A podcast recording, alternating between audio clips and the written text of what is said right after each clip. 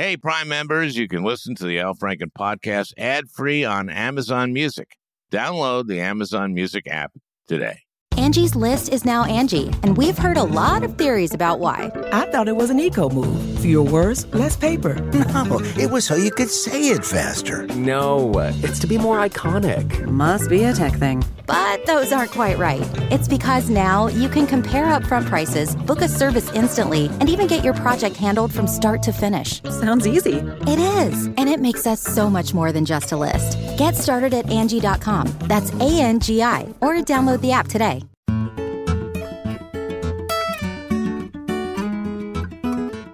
Hey, everybody, we've got a great one today, and it's about friggin' time. Man, we've had a bad streak. But this one is great because it's about the Coney Barrett hearings, and I got a lot uh, to say about this. Uh, and our guest is Brian Fallon, who is the executive director of Demand Justice. And when they say demand justice, they are demanding justice, you see. They've been pushing the Democratic senators particularly to be stronger on this stuff and i have too and it's it this is is a, a great one. Now i know that the coney barrett hearings are, are beginning to fade in people's memory. They shouldn't.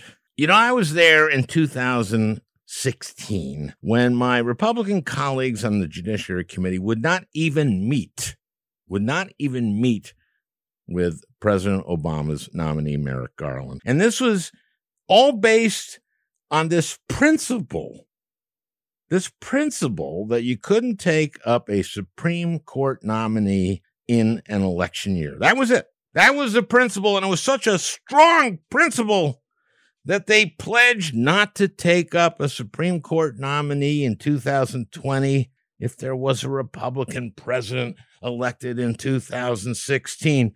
Use it against me let's play that. Let's play Lindsey Graham saying that right across from me in the in the committee. If there's a Republican president in 2016 and a vacancy occurs in the last year of the first term, you can say Lindsey Graham said, "Let's let the next president, who it, whoever it might be, make that nomination," and you could use my words against me, and you'd be absolutely right. And it wasn't just him. No, no, it was Grassley and, and Cornyn and Tillis and all of them, Cruz, every one of them made the same pledge. Now, Graham would have said, okay, but Kavanaugh, it was, you know, Kavanaugh, right? So let's play that. Let's play that. This is at the Atlantic uh, Festival. This is Graham. If an opening comes in the last year of President Trump's term and the primary process has started, we'll wait to the next election. And I've got a pretty good chance of being the judiciary. You're on the record. Yeah. All right. Hold the tape. So there he is. There he is again. And then he says, well, Grant, you know, Kavanaugh, the Kavanaugh hearings were ter- that was after Kavanaugh. That was after Kavanaugh. Man, these guys are awful. They are shameless hypocrites, every one of them. And my former Democrat colleague should have pounded them over and over and over again during the, the hearings for Coney Barrett. And and by the way, I do think that Dianne Feinstein should have raised the matter with Kavanaugh much earlier in that process. I, I will say that. That would have been the proper way to do it. I think she mishandled that. But still, the idea that this was so unfair to Kavanaugh, I was, the whole Kavanaugh process, I was very frustrated in the announcement where, where Trump announced at the White House that was Kavanaugh. Kavanaugh spoke. And when he spoke, he said this He said, No president has consulted more widely or talked with more people from more backgrounds to seek input about a Supreme Court nomination. That's what he said. Except, of course, Trump said, I'm not going to take anybody that I don't get from the Federal Society. So I sent my colleagues a line of questioning, which would have started Congratulations, Judge Kavanaugh, on your nomination. Uh, now I'm going to ask you a series of yes or no questions, and uh, they're just really simple yes or no questions. For example, uh, first one is Should a judge make determinations based on his own personal bias? Of course not. Uh, should a judge make determinations based on facts? Yes. Should a judge make determinations based on a complete and fair understanding of the facts? Of course. Do you think that the first speech that a Supreme Court nominee gives after it's been announced that he's a nominee, do you think that first speech is an important part of the confirmation process? Of course, of course, of course. Now, in your first speech after you were nominated, you said the following No president has consulted more widely or talked with more people from more backgrounds to seek input about a Supreme Court nomination. Did I quote you accurately? Oh, I did. I did. Mm-hmm. Are you aware that you were on the Federalist Society short list? And that the president pledged to take, to nominate only people on that short list? Do you stand by that statement? No, huh? No. Okay, that was a line of questioning that I sent to my colleagues. No one asked that. Okay, again, I think that uh, Dianne Feinstein mishandled Kavanaugh. I think uh, the, the the Dr. Ford allegations, and I think that was mishandled. I will admit that. I will admit that should have been handled differently. I was watching that and I felt that my colleagues did not handle that well at all. In his opening, he said um, that the four witnesses, remember that the FBI only talked to four witnesses, and they asked them, Do you remember this party? And all four said, No, I don't, we don't remember the party. And one was a friend of Dr. Ford's, and she said, No, I don't remember the party. Now, why would you remember a party that nothing happened to you at 30 some years ago? You wouldn't remember that party. But this is what Judge Kavanaugh, now Justice Kavanaugh, said about that, about those four four witnesses that the FBI interviewed saying they don't remember this party.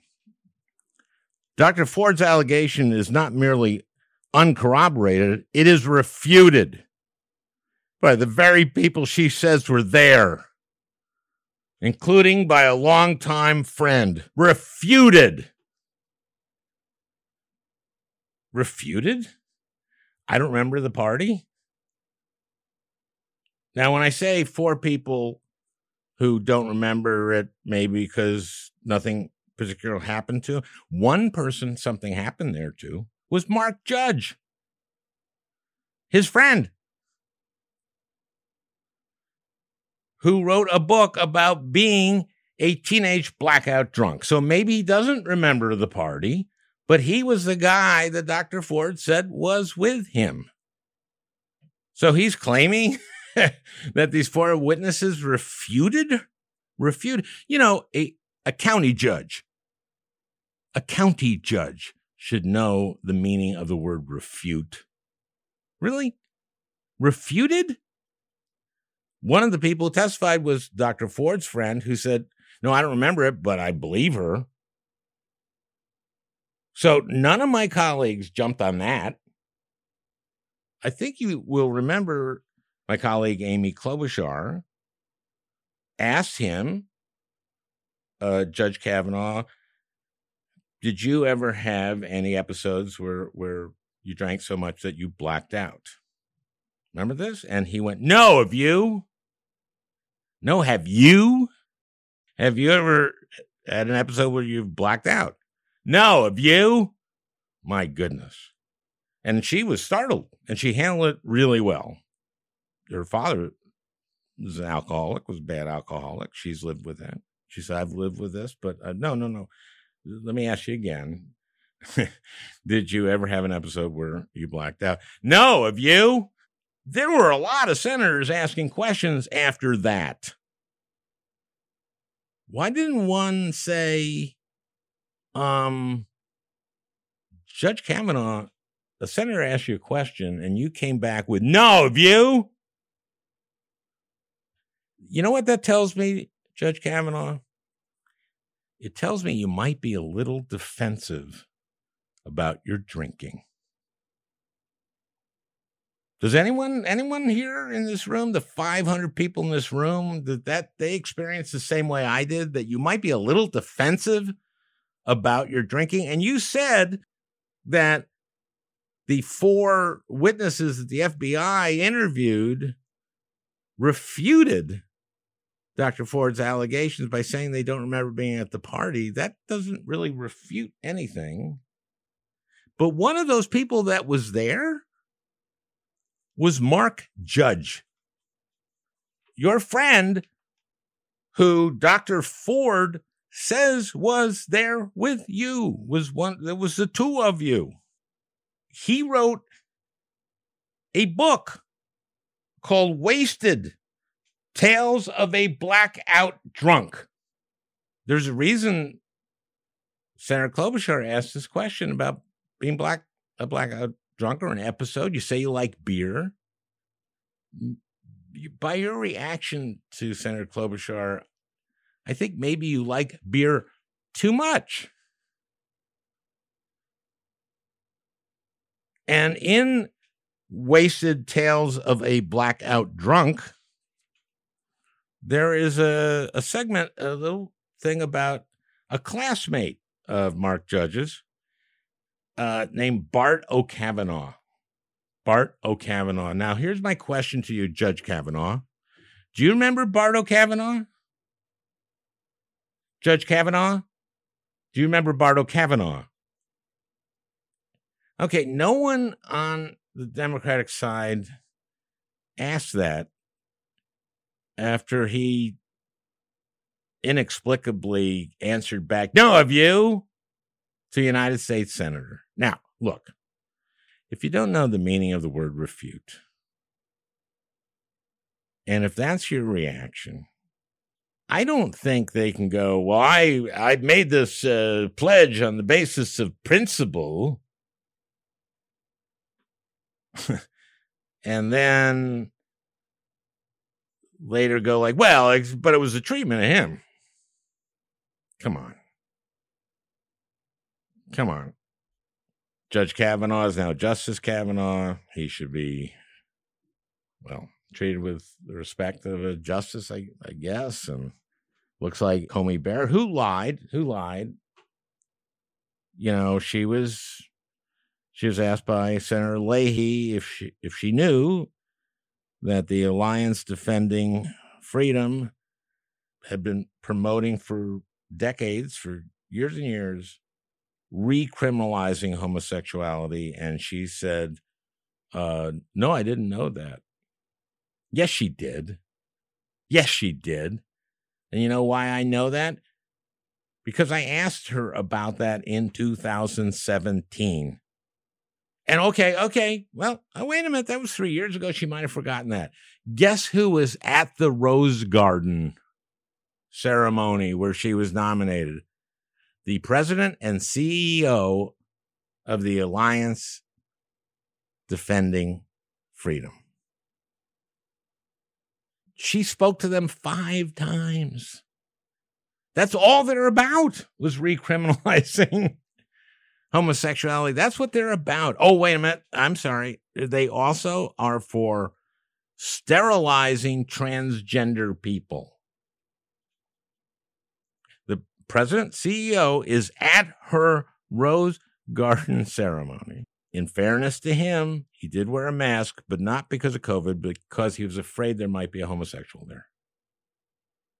The president said he pledged only to nominate people for the Supreme Court who are on the short list from the Federalist Society and the Heritage Foundation, but I don't think they're really in it. And here's the thing the Republicans kept asking these questions like, um, Judge Coney Barrett, have you talked to the president about Roe v. Wade? Uh, no, I haven't. Well, she didn't have to. If she talked to the president and he did ask her about it, uh, how will you uh, reverse Roe v. Wade, just like the Federal Society said you will, and promise that, that any nominee that they give to me will do it? Uh, well, Mr. President, let me just say to you, might you look at who sent me? Holy mackerel! And the idea that the Republicans were going, have you talked to the president about, uh, you know, about the ACA? Have you talked to the president about uh, Roe v. Wade? Uh, no, I haven't. How about a Democrat saying, hmm, have you talked to a member of the Federalist Society about that? And is it possible for a member of the Federalist Society to talk to the president? Just is that within the realm of possibility? Of course, the president didn't have to ask you. We don't have to ask you. The fix is in. And everybody there knows it. Everybody on that side knows it. Everybody here knows it. Everybody knows it. Let's not play games. This is what it is. I do not know why my former colleagues didn't voice that look, this is a power grab. It was supposedly based on Merrick Garland was, you know, named in in February while the New Hampshire primary was voting. 14 million people have voted already in the presidential election. The hypocrisy is clear, so clear to everyone. And the American people should be very angry about that. This was pure power. There was no principles other than pure power. Well, you know, you can do it. It's in the Constitution. The president nominates, the Senate disposes. You could not take up Merrick Garland. That's that goes along with the Constitution. That's fine with the Constitution. Well, so is expanding the court. I mean, it's constitutional. Oh, I'm frustrated. Okay. I'm a little frustrated. That's frustrated I couldn't be there. I'll tell you that. Brian Fallon will be right with us, the executive director of Demand Just with finally, finally, a really good show for a change.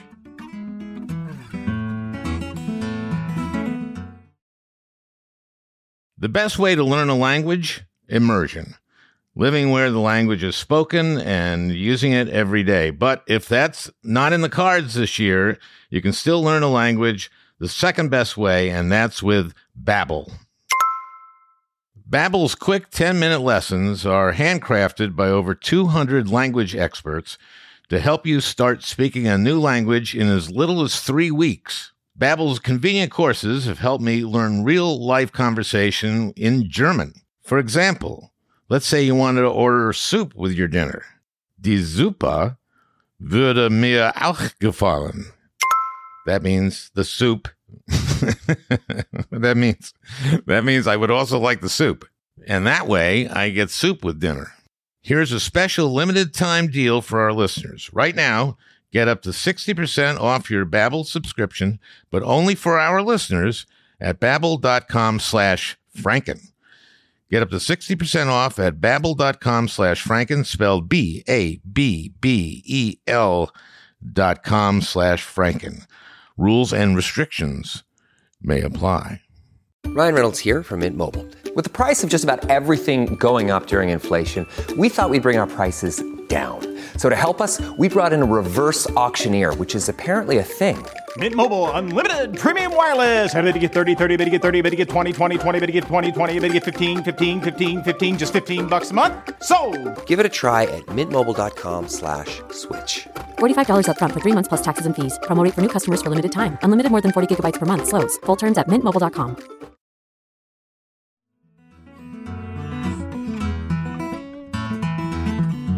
This is sort of the culmination of the project of decades, Federalist Society, I'm talking about, and the Republican right. That they create the list for Trump, and Trump says, I will only nominate people who are approved by them that are on their short list.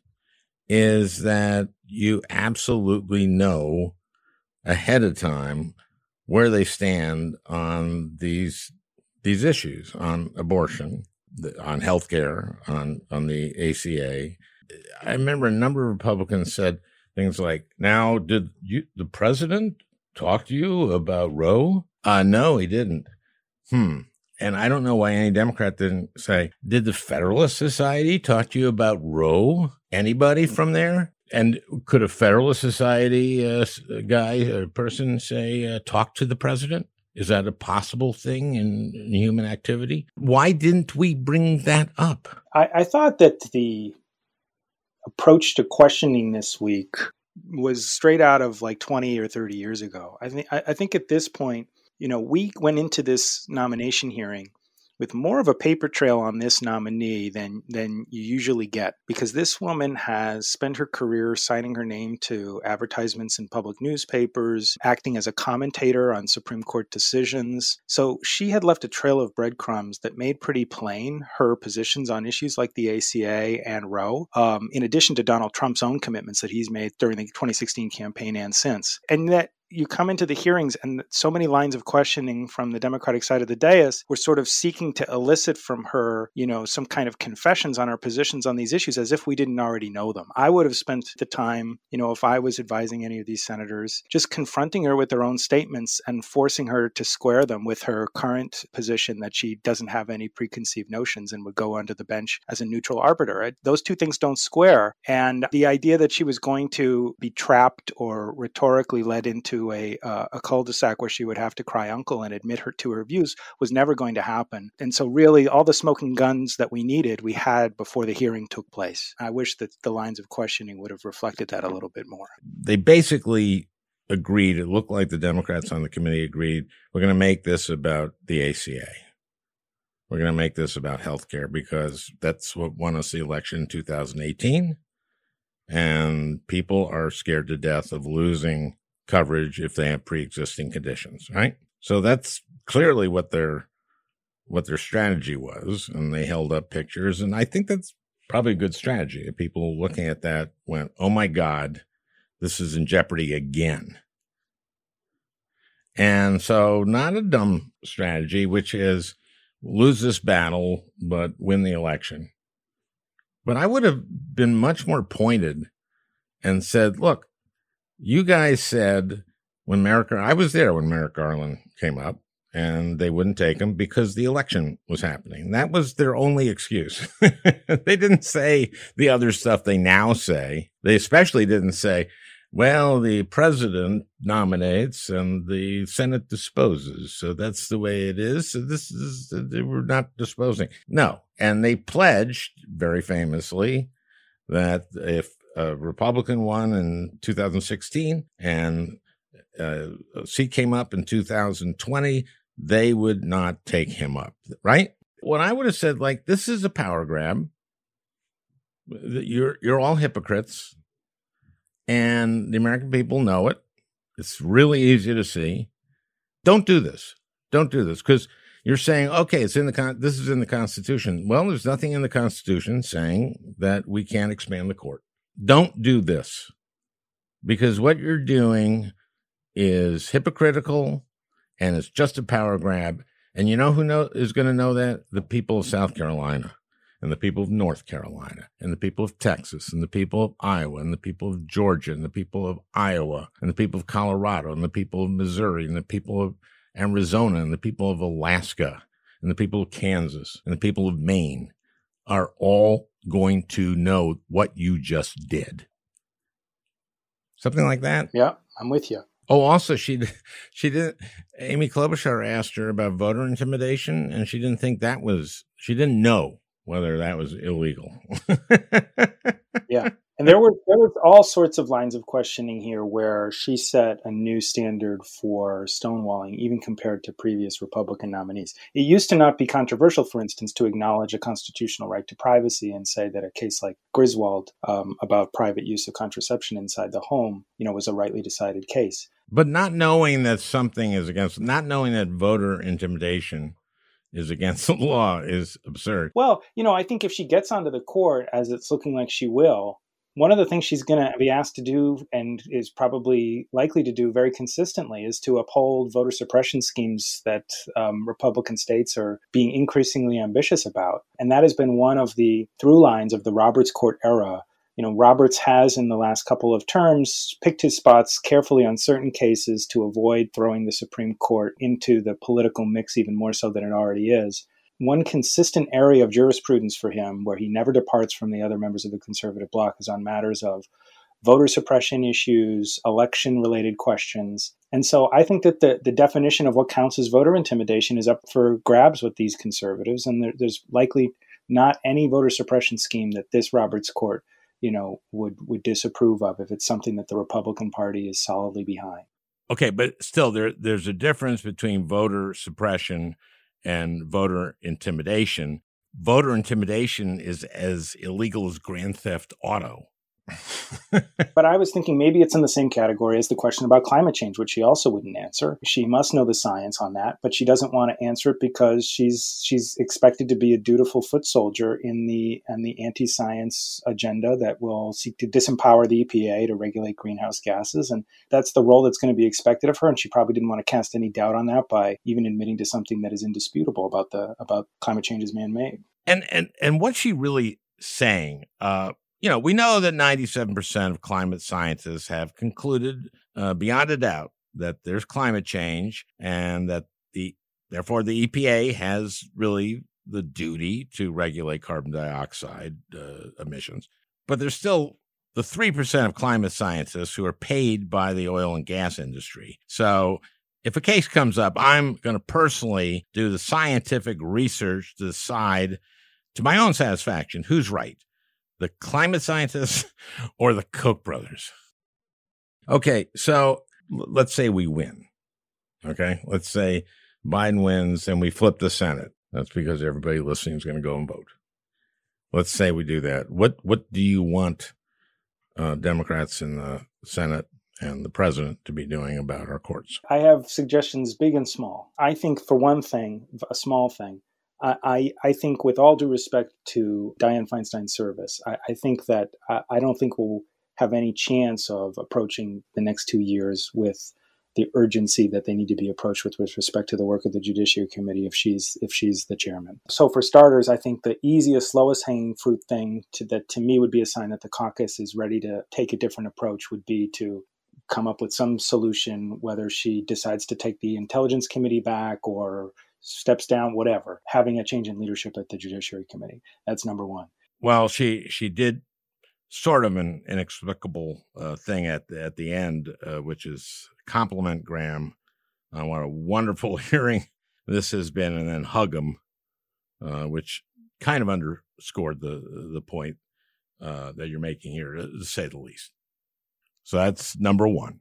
Number two, I think we need a an executive order from the incoming Biden administration that sets out the parameters about the urgency that they're going to assign to judicial judicial appointments. And that means that we need to have a time certain in terms of nominating people for vacancies that arise, and we need a commit a shared commitment from the Senate Democratic leadership to bring those up and devote the necessary floor time to them. The reason that Donald Trump has set records here these last couple years is because the Republican Senate does no legislating. They only they almost exclusively do um, confirmations of executive and judicial appointments. And I'm worried that in the next two years, our legislative agenda is going to be so ambitious, appropriately so, that judicial nominations will fall by the wayside again. And so I've already started asking Schumer's office, you know, can we start to condition the caucus's mind on the idea of staying until Friday morning so that we can have votes at the end of the week on judicial nominations? And I think that's going to be a hard hurdle to clear. Everybody's used to getting out of town on Thursdays, but we're going to have to make time and attach priority to judicial nominations. I'd also like to see a change in paradigm about the types of people that we nominate for judicial positions. Republicans basically, you know, identify people right after they pass the bar, and they've been nominating 37, 38 year olds the last four years. And we on the on our side,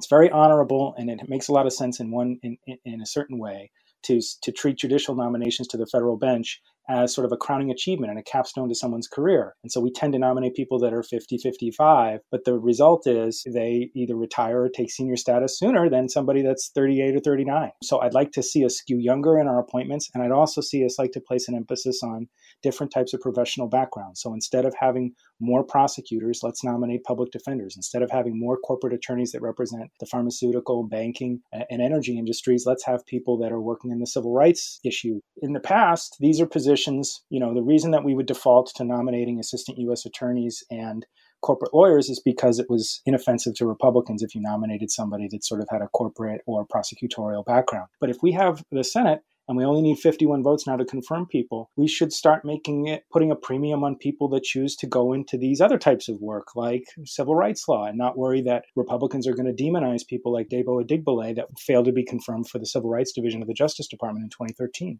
And then, big picture, Senator, I think we need to pursue some structural reforms that seek to remedy the utter politicization of the judicial branch that has been afoot these last several years. And to me, that takes many forms.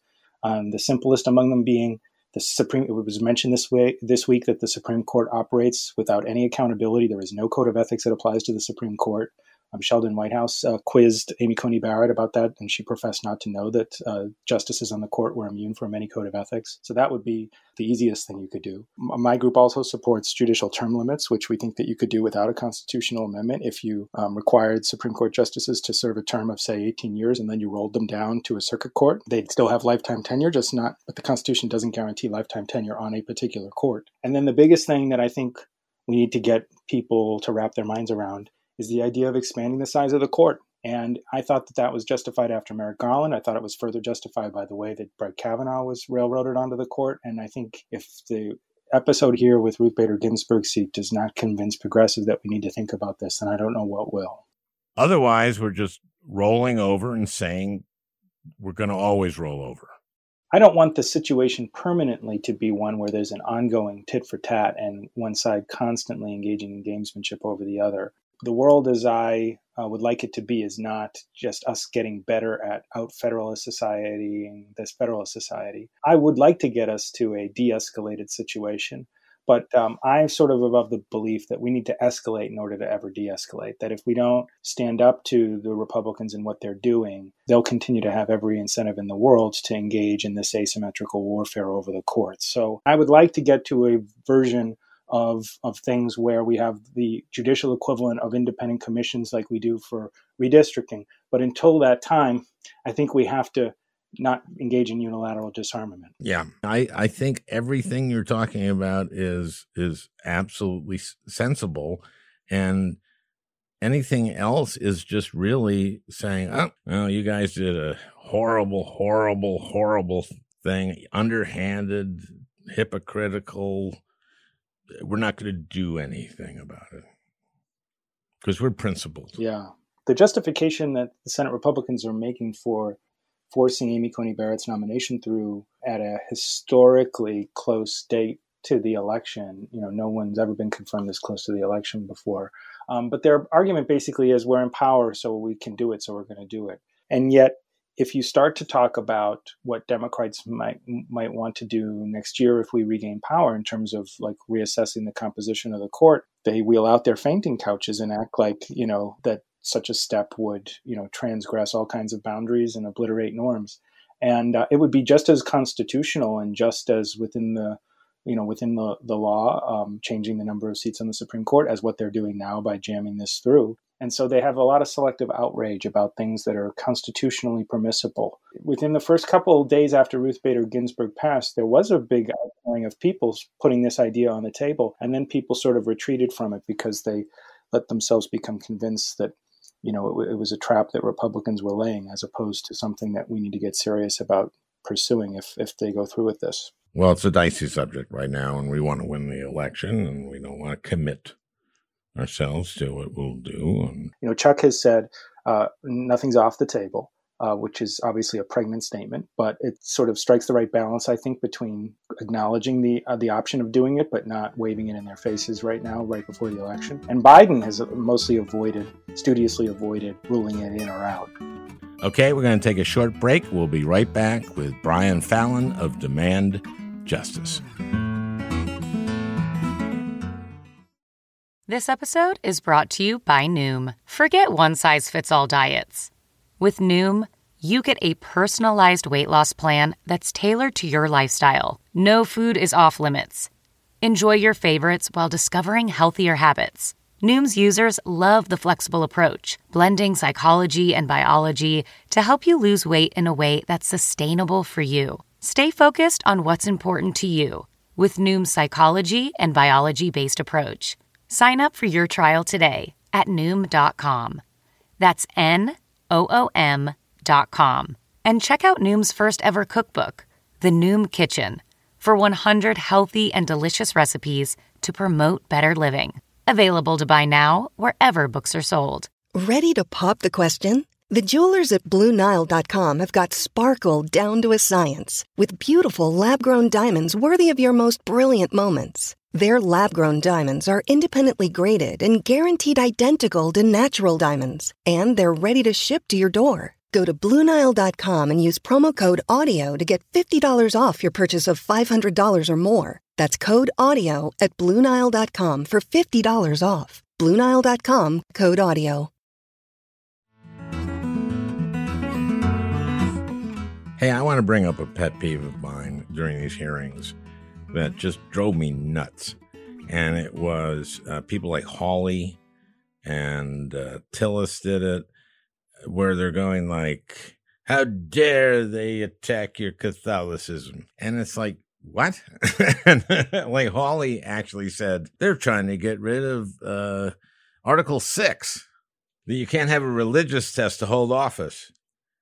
And it's like, what are you talking about? And he, but it wasn't like he just said that and let it go. It was like he built his whole thing on it. I mean, it was re- ridiculous. They would put up these straw men, and and Tillis. Did you see this? Where Tillis in his first thing basically said, "You know what's going on behind the curtain? Okay, everybody here. None of the Democratic senators are bringing up the fact that you're Catholic. They're they're not doing it. But behind the curtains, here's what's happening." And then he read some tweets from randos. Yeah, he read some random tweets. That that was it. And I did didn't know why any Democrat on the committee go like, whoa, whoa, whoa, whoa, whoa, whoa. That's uh, what's happening behind the curtain. What curtain? Twitter? I mean, what are you? He got away with that. Behind the curtains, we're seeing people say all kinds of things about you. Uh, one, one called you a white colonizer for actually adopting two Haitian children. We have another one calling you a handmaid and a clown and a clown car. And I'm not going to. It will be submitted for the record, but the profanity used in there. Uh, another one uh, that uh, that says that yeah, you're a good mom, but that doesn't qualify you as a judge. What qualifies you as a judge is being an extraordinary professor, an extraordinary student, and an extraordinary jurist. And I think that these people need to recognize doing the bidding of this committee by attacking you outside of the committee is as bad as them being in this chamber. My God, it was stupid. She has so much of a paper trail in terms of her hostility to abortion rights in Roe that they tried to elide the issue um, by acting like this was just a personally held religious conviction and you can't make the leap to assume that that's how she would rule on any abortion related litigation. To be honest, I think it sort of worked. It had a chilling effect on how forcefully Democrats confronted her over past, you know, affiliations and statements related to abortion and right to life groups. They had to be quite inventive about it, as you mentioned, reading tweets from random people on Twitter, because Democrats were so purposeful about not giving that narrative any oxygen. As you know, in 2017, um, there were some statements that Fox News made into a cause celeb in terms of uh, statements Dianne Feinstein made at her confirmation hearings for the circuit court. You know, Republicans were just waiting for any any sort of statement that was reminiscent or evocative of that from 2017, but they never got it.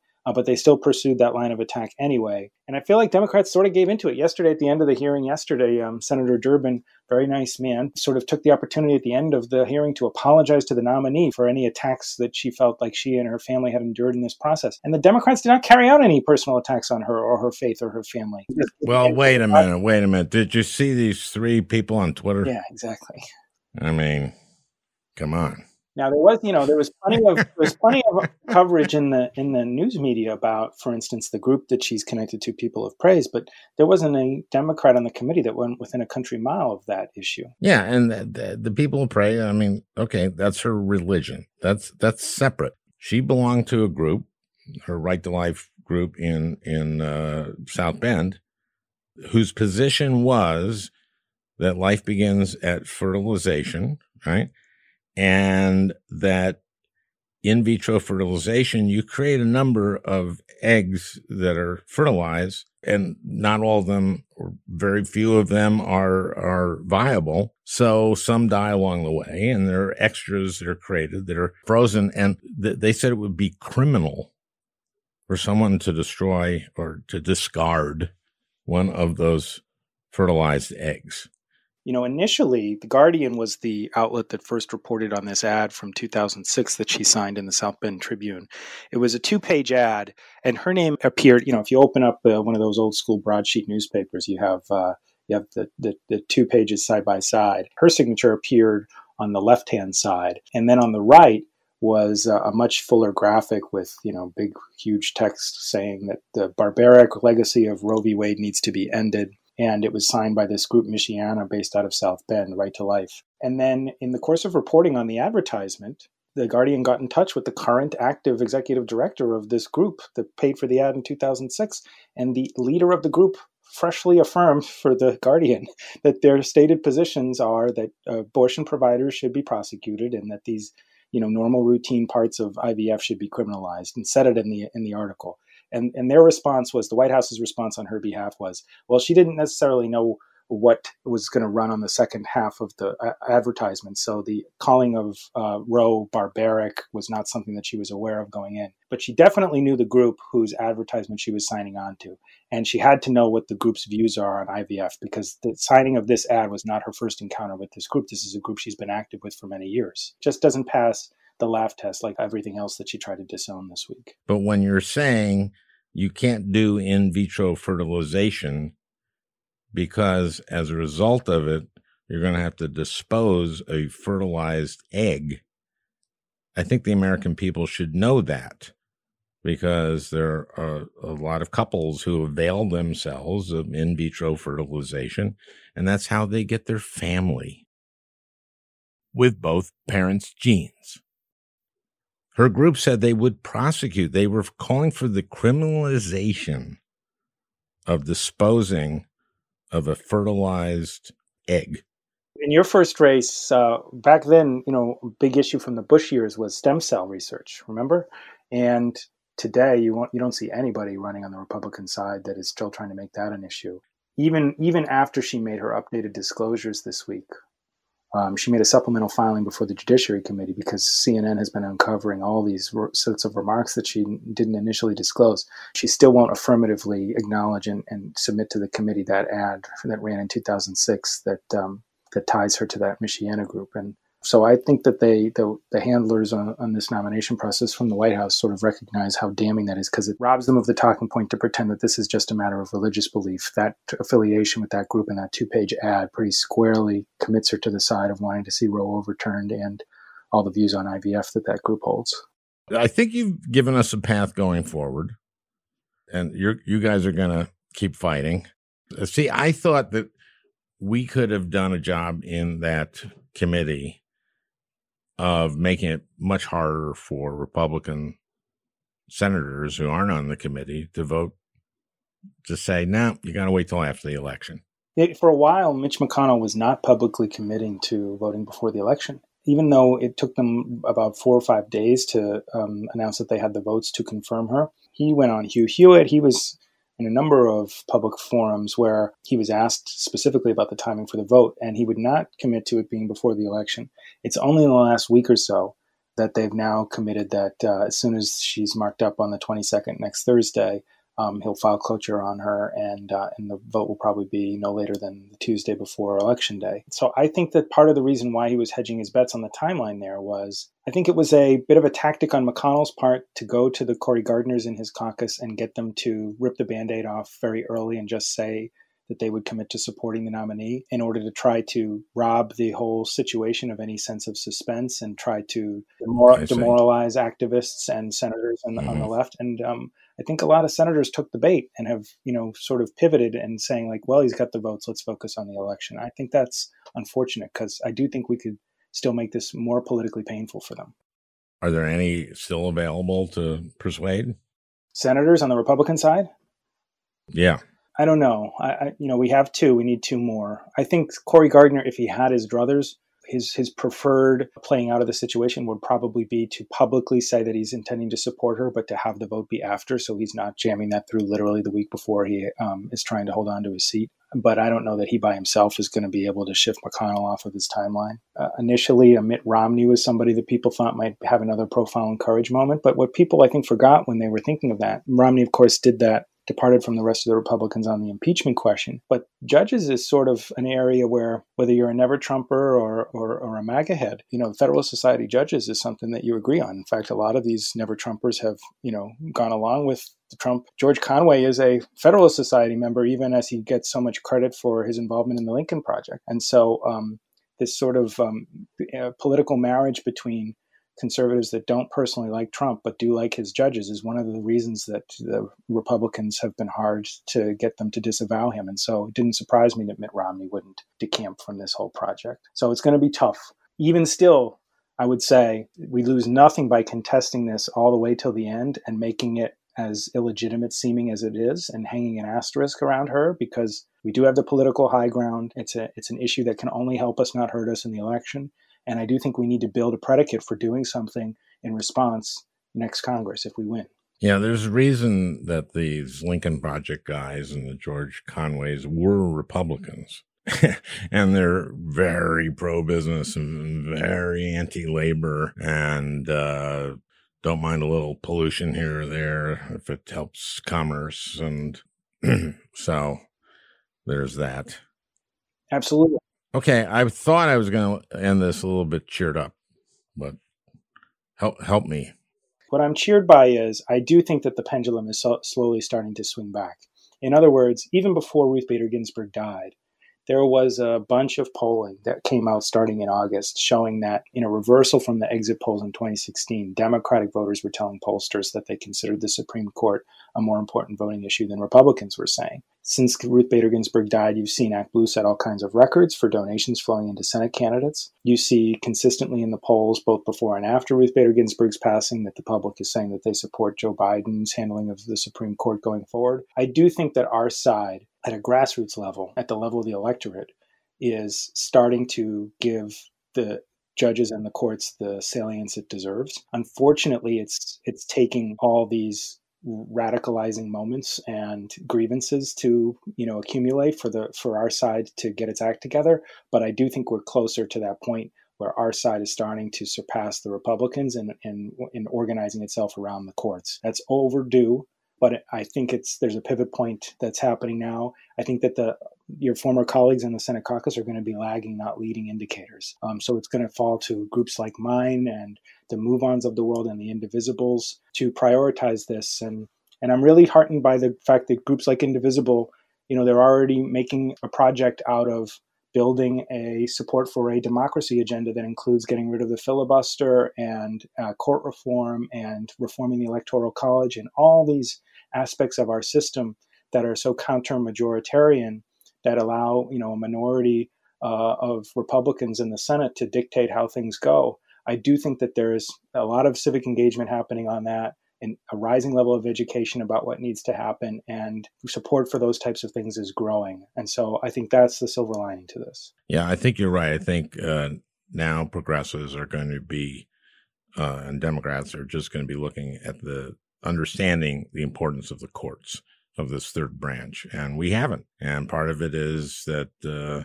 you know Obergefell and and Roe and those victories have sort of made us going like, eh, they're okay. Right. and and the Republicans were going like, no, Roe. And this is it's too bad that it takes such a profound hit in order to wake people up. Brian, thank you. And thank you for the work you've been doing all along on this. I, the demand justice has been such a positive force in, in this fight. Well, thank you, Senator, for having me on. Well, I, I hope you enjoyed uh, listening. That beautiful music is by Leo Kottke, the great Leo Kottke. I want to thank Peter Ogburn for producing this podcast. We'll talk again next week.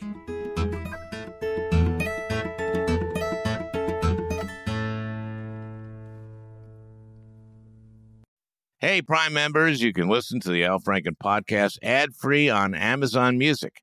Download the Amazon Music app today. Or you can listen ad free with Wondery Plus in Apple Podcasts. Before you go, tell us about yourself by completing a short survey at wondery.com/slash survey. The early 2000s was a wild time for reality TV. There seemed to be an endless supply of shows that delivered entertainment for us, but trauma for children. I'm Misha Brown, the host of Wondery's podcast, The Big Flop. Each week on The Big Flop, comedians join me to chronicle the biggest pop culture fails of all time and try to answer the age old question who thought this was a good idea? We recently looked behind the scenes of what was really going on at Abby Lee Miller's dance studio. Abby's biggest misstep wasn't screaming nonsensical catchphrases or throwing chairs on television, but instead, she was choreographing financial fraud in plain sight.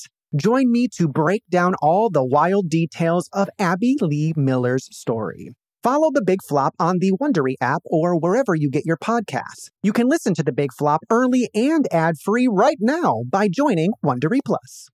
Once upon a beat. Remember those stories and fables that would capture your imagination and you couldn't wait to see how they would unfold? And now, when you read them as an adult, you think some of these old tales could use a fresh spin. We have a perfect podcast to bring you the stories you remember, remix, and reimagine for the kids in your life today. Join me, DJ Few, and my trusty turntable, Baby Scratch, as we spin up new tales in the New Kids and Family podcast, Once Upon a Beat. Yeah. Wondery and Tinkercast are bringing you a jam packed, music filled weekly party where hip hop and fables meet. It's Once Upon a Beat. Follow Once Upon a Beat on the Wondery app or wherever you get your podcasts. You can listen to Once Upon a Beat early and ad free right now by joining Wondery Plus in the Wondery app or Wondery Kids Plus in Apple Podcasts. Once Upon a Beat.